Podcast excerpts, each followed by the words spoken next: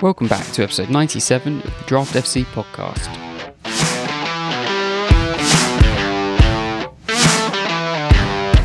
Welcome back to the Draft FC podcast, podcast dedicated to all things Draft FPL. My name is Mitch and I'm your host for another game week preview, going over waiver options, hidden gems, and general Premier League chat ahead of game week 11. It feels like the Premier League table is starting to shape up with things very tight in the bottom half, as there are just six points between Leicester at the bottom and struggling Liverpool in 10th place. There weren't really any surprise results in game week 10. The only clean sheets came from Chelsea, City, and Spurs, and the only draw was between Forest and Villa. Now, before getting into the draft chat, I want to give a nod to Enock Mwepu um, for Brighton, who has sadly had to retire from professional football for medical reasons, which I would assume uh, is some sort of hereditary cardiomyopathy at just 24. Um, he was just starting to become a regular feature for the Brighton first team, and hopefully he can move into another area which will be less uh, physically demanding. I'm recording this episode on Wednesday, the 12th of October. Um, so, any team news, injury developments, or press conference information are up to date as of then. And of course, subject to change, there is uh, the second half of this round of Champions League fixtures to go later this evening, and then the rest of the European games tomorrow. Still a few chances of injuries creeping in, which may affect waiver decisions. Some of the players I'll be discussing in this episode include uh, Gianluca Scamacca, Bruno Guimaraes, uh, and Anthony Billing, plus many more. So let's get into it.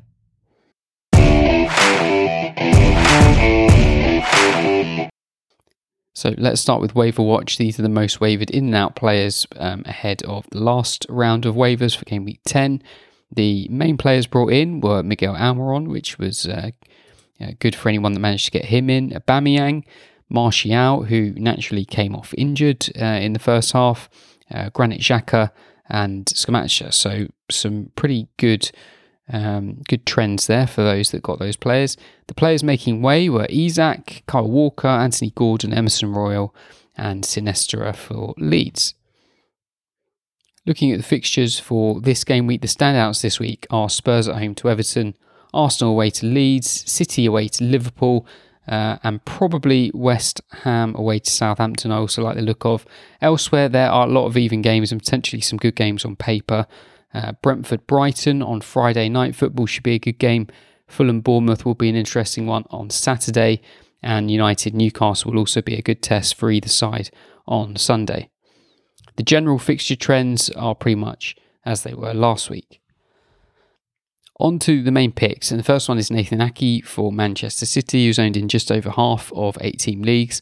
Not a great showing from Sergio Gomez in the Champions League on Tuesday, and I would fully expect Ake to start at left back for the Liverpool game. It's been a while since City have been such heavy favourites in a game between these teams, and a clean sheet would be as likely here as it has been for a few years.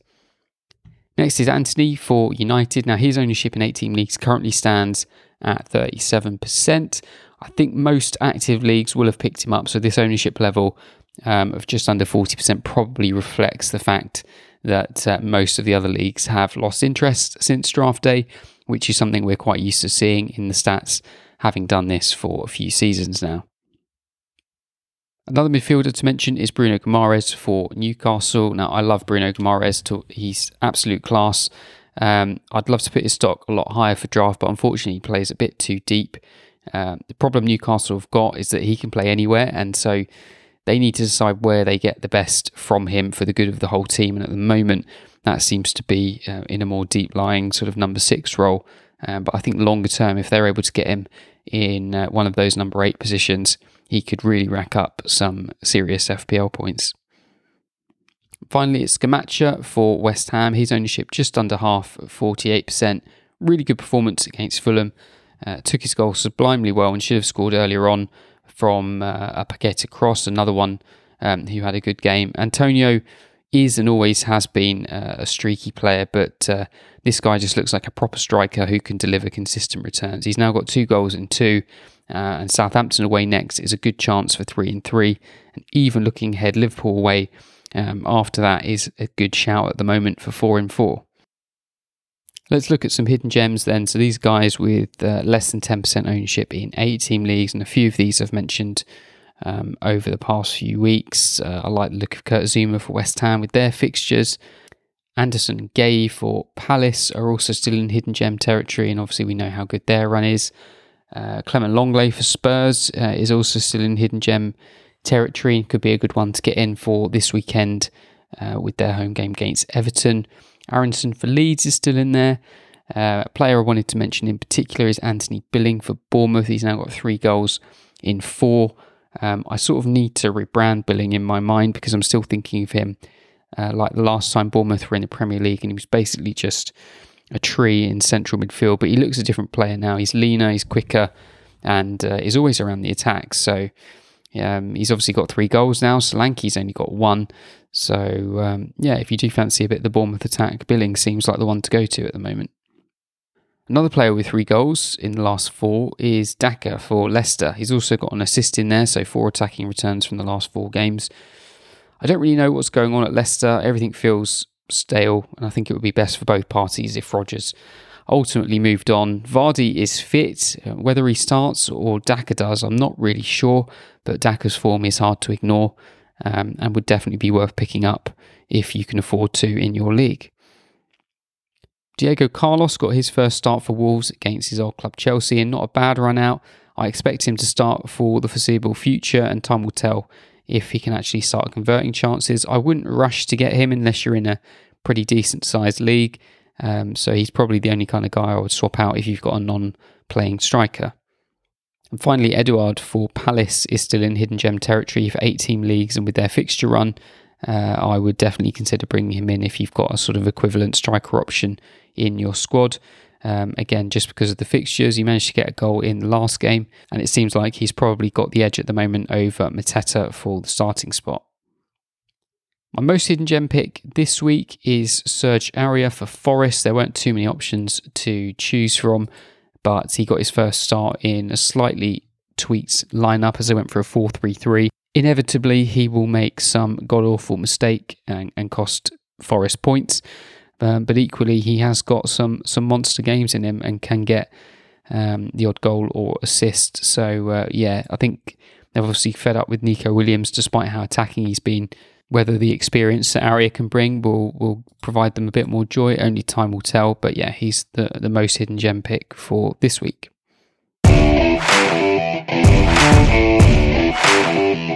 So that's it for this episode. A reminder: the waiver deadline is Thursday, the thirteenth of October at 6:30 in the evening because we've got the Friday night football this week, which I mentioned earlier between uh, Brentford and Brighton. The game week concludes on Sunday because we've then got a midweek game week kicking off on Tuesday, running Tuesday, Wednesday, Thursday, and then game week 13 starts on the Saturday. So, um, absolute content creators nightmare this week with the amount of games. So, I'll try and get a pod recorded late on Sunday ahead of those uh, midweek fixtures, uh, and then we'll have to try and get something done on Thursday morning ahead of the Saturday fixtures, and then there's a normal uh, week long break between the next couple of game weeks.